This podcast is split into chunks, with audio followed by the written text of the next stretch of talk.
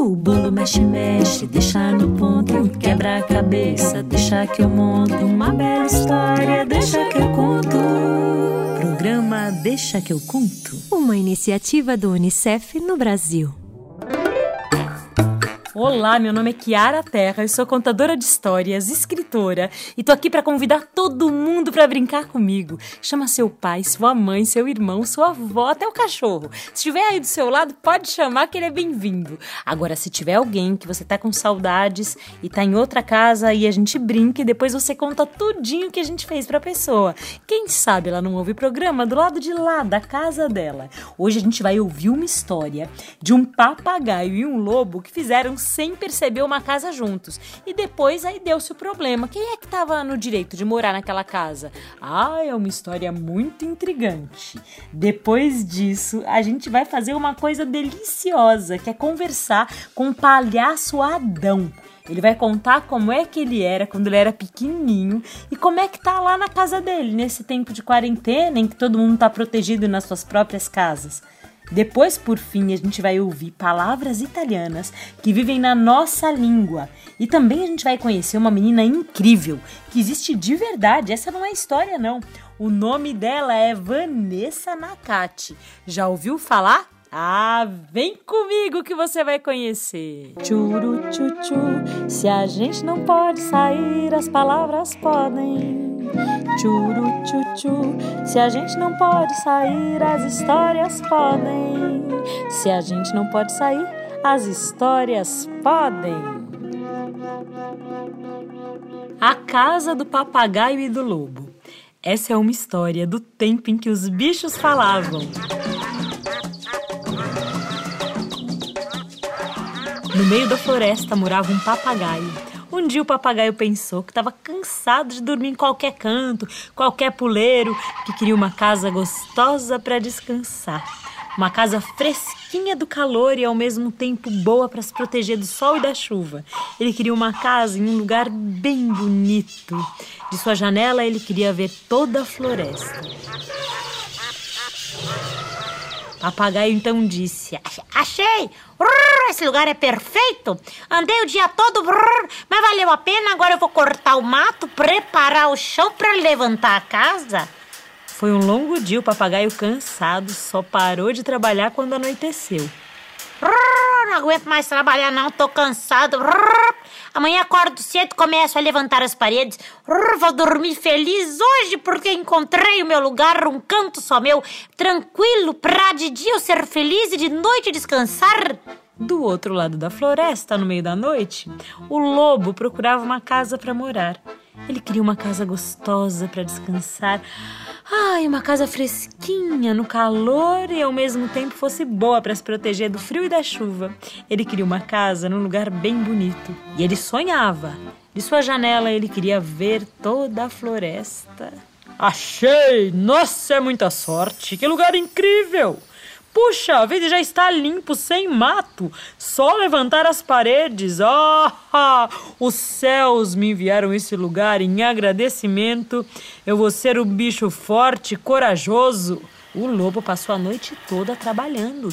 Ergueu sozinho todas as paredes. Só parou porque estava amanhecendo. Oh, que maravilha ficou! Amanhã eu volto para continuar! Uma certeza eu tenho, vou dormir feliz hoje, porque encontrei o meu lugar, um canto só meu, tranquilo para a noite, e eu me preparar para caçar e de dia eu descansar. E assim o papagaio de dia e o lobo à noite construíram a casa mais caprichada da floresta. Os céus estão de brincadeira comigo? Toda noite a casa parece mais perfeita do que era antes. Eu agradeço uivando.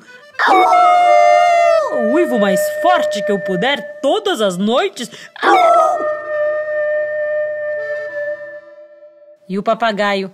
Oh meu Deus, é muita sorte. Prometo para agradecer, vou cantar o dia todo. A casa ficou pronta, linda e fresca, com vista para a floresta. O papagaio esperou anoitecer e foi dormir pela primeira vez em sua casa nova. Só que ele encontrou o lobo bem no meio da sala, uivando. Au! Obrigada céus por esta casa! Oh, que delícia de canto só meu! Rup, e que é isso agora? Tá maluco? Sai da minha casa, lobo! Rup. Sua casa, o quê? Você deve ter entrado na casa errada. Essa casa é minha. Eu construí cada parede. Rup, de jeito nenhum. Eu encontrei esse lugar sozinho. Lembro-me de cada mato que arranquei para fazer a casa. E de quem era a casa, afinal? O lobo e o papagaio entenderam. Tinham feito a casa juntos, alternando dia e noite, então decidiram. Olha, papagaio, eu sou muito justo. A casa é minha, mas como você ajudou um pouquinho, eu deixo você ficar. Mas eu queria lhe avisar uma coisa. Eu sou um lobo muito tranquilo. Porém, se me ver coçando o bigode, é melhor fugir porque aí a coisa não tá boa, não. É sinal que eu estou raivoso e eu posso até te comer. E o papagaio respondeu à altura: Sim, lobo, penso do mesmo jeito. Essa casa só está de pé porque fizemos o trabalho juntos. E temos que dividir esse espaço. Mas preciso que saiba de um detalhe: os papagaios têm um temperamento muito suave. Mas há dias em que não acordamos de bom humor. Se você me vir balançando o rabo, direita para esquerda, esquerda para direita, melhor você sair correndo e me deixar sozinho. Deixe-me quieto, não fale comigo, pois meu bico é afiado. E este bico no seu cangote pode até ser fatal. Assim, o lobo e o papagaio passaram um ano de convivência tranquila. Bem, quase tranquila. No aniversário do papagaio, o lobo deu a ele de presente um colar de penas, idênticas à que ele trazia no rabo. Tratava-se de um plano para amedrontar o papagaio e fazê-lo fugir. E aí, lobo, gostou do colar de papagaio que eu lhe trouxe? O papagaio se fez de corajoso e respondeu: Amei, é belíssimo! O lobo disse sem demora: foi meu parente que matou esse papagaio com uma só bocada e fez o colar com as penas. O papagaio ficou intrigado, achou que as penas eram de um primo seu, então se virou para trás para ver se as penas do colar pareciam as suas. O lobo tremeu todo, pois pensou que o papagaio ia balançar o rabo de fúria e usar sua bicada fatal. Ao tremer o bigode, o lobo se descabelou. Como o lobo gostava de andar arrumado, ele foi ajeitar o bigode. Ai, ao ver aquilo, o papagaio achou que o lobo estava cutucando o bigode como tinha avisado e, portanto, estava furioso. O lobo pensou: Ai, ai, o que é isso? Eu vou me embora! Que quem tem medo em casa não tem lugar? Papagaio disse para si o mesmo: Não coça esse bigode, lobo, que eu tenho medo. Eu vou voar daqui que quem tem casa no medo não mora fora nem dentro. Fui! Assim foi que a casa ficou sozinha, bonita e arejada, com uma bela vista da janela para o alto da floresta. Dizem que um outro bicho logo foi morar ali, será? Eu não sei. Eu tô achando que isso já é outra história. O que, que será que vem agora? Vamos comigo? Meu amigo Tagarela.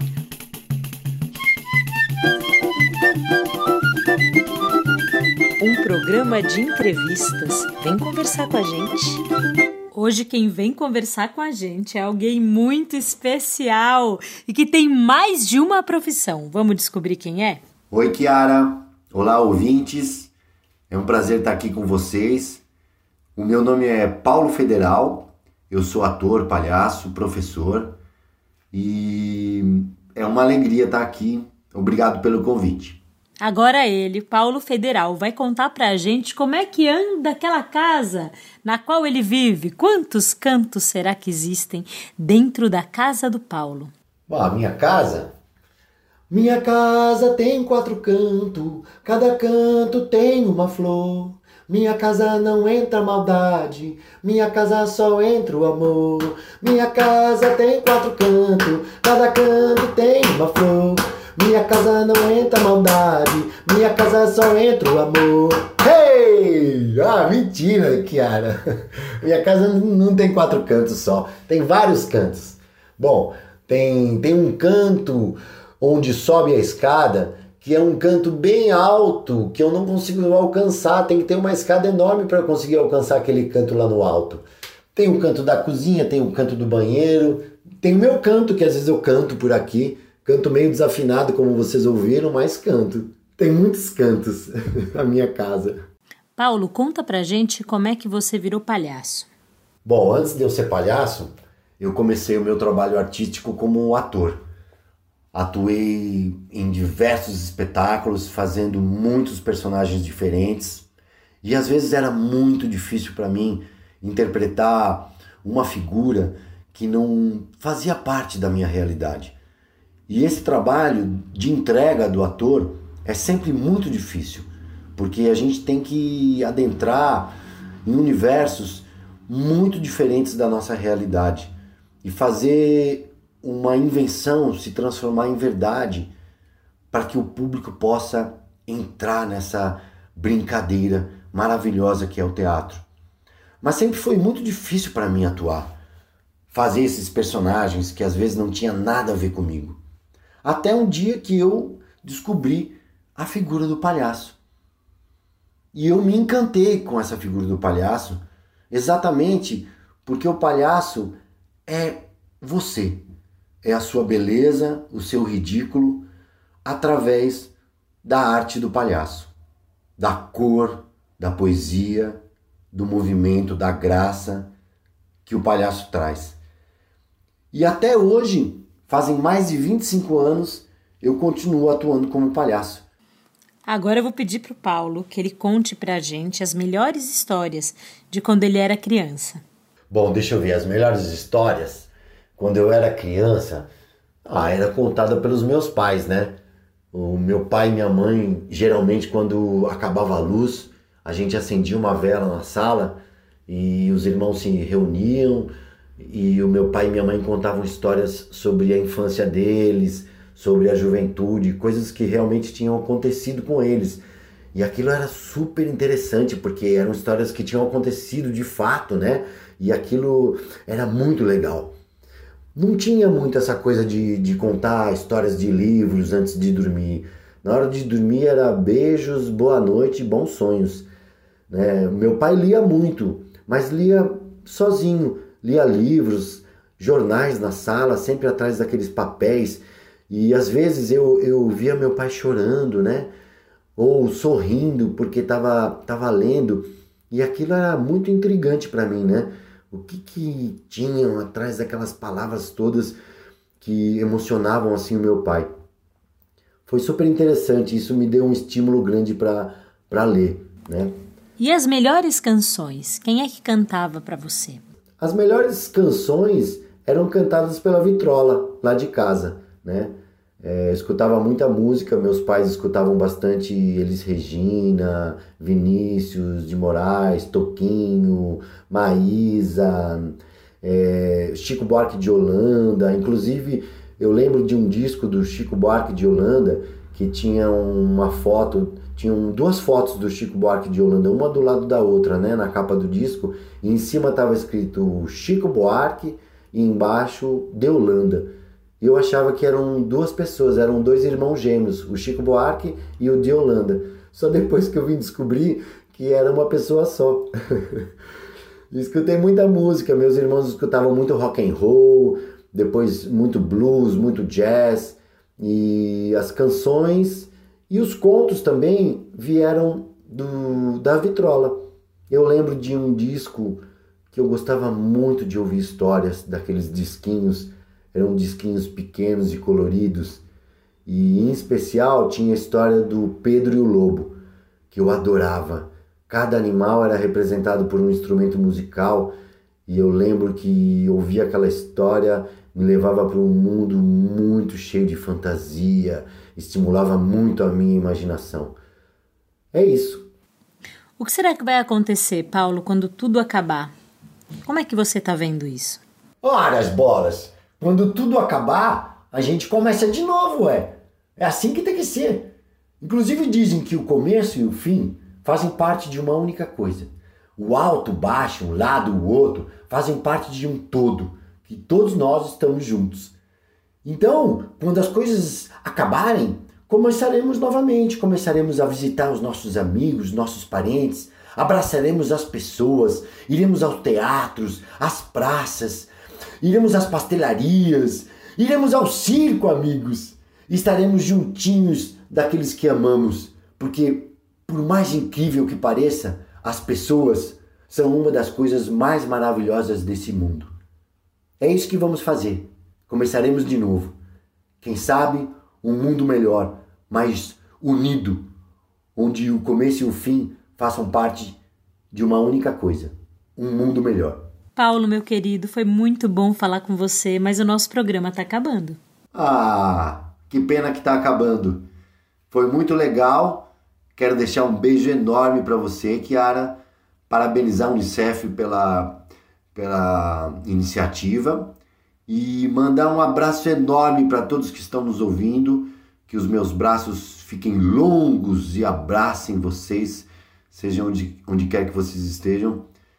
E muita coragem e saúde para a gente passar por essa e construir um mundo melhor. Muito obrigado. Obrigada, Paulo. Seu abraço chegou aqui. Foi muito gostoso falar com você.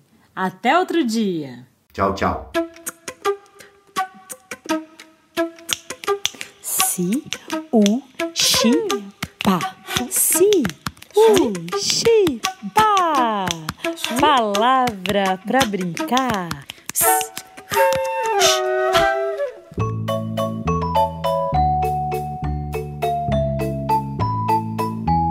Você sabia que algumas palavras vieram lá da Itália, viajaram atravessando o mar, chegaram por aqui e gostaram tanto que ficaram?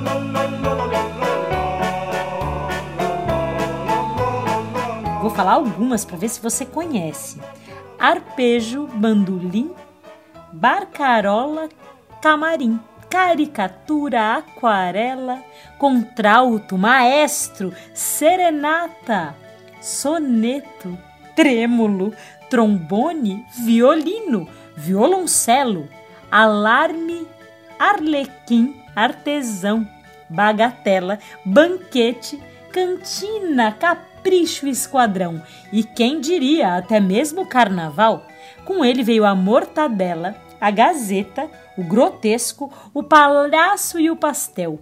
Veio junto o pedestal, o piloto e a polenta, que trouxe também a poltrona, porcelana e o trampolim, o macarrão, o talharim, o risoto e o salame. E veio junto com todo mundo a famosa salsicha. Você sabia? Ah, eu não sabia, mas acabei de descobrir com você.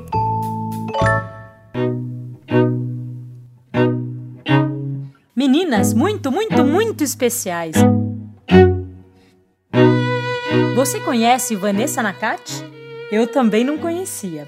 Vanessa é uma menina que protestou sozinha durante muitos meses no parlamento do seu país, Parlamento é um lugar onde se fala muito e se decide muitas coisas sobre o povo de um lugar.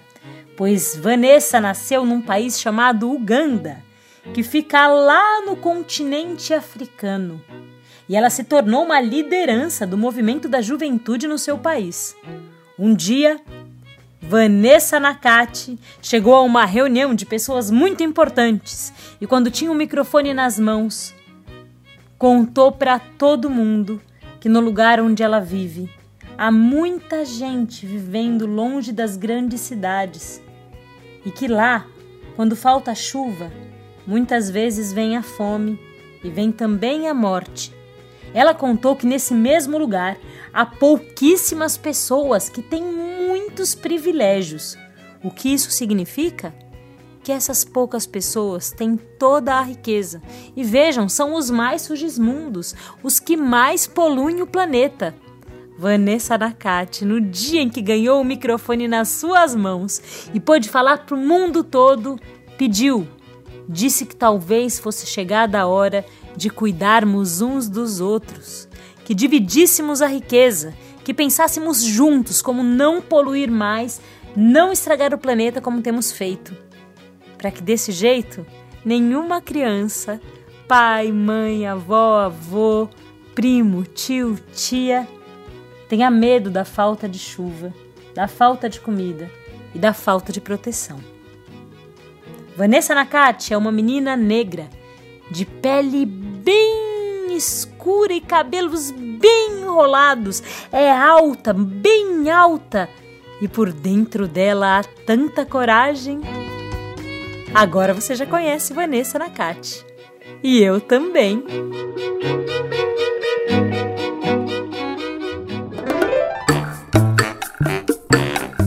Eu sou a Kiara Terra e o Deixa que eu conto é uma iniciativa do UNICEF no Brasil. Você pode nos encontrar no nosso canal do YouTube, que é o youtube.com Unicef Brasil, e no Spotify, onde é só procurar Deixa que eu conto. Você também pode seguir a gente no Instagram pelo arroba Unicef Brasil e entrar no site unicef.org.br.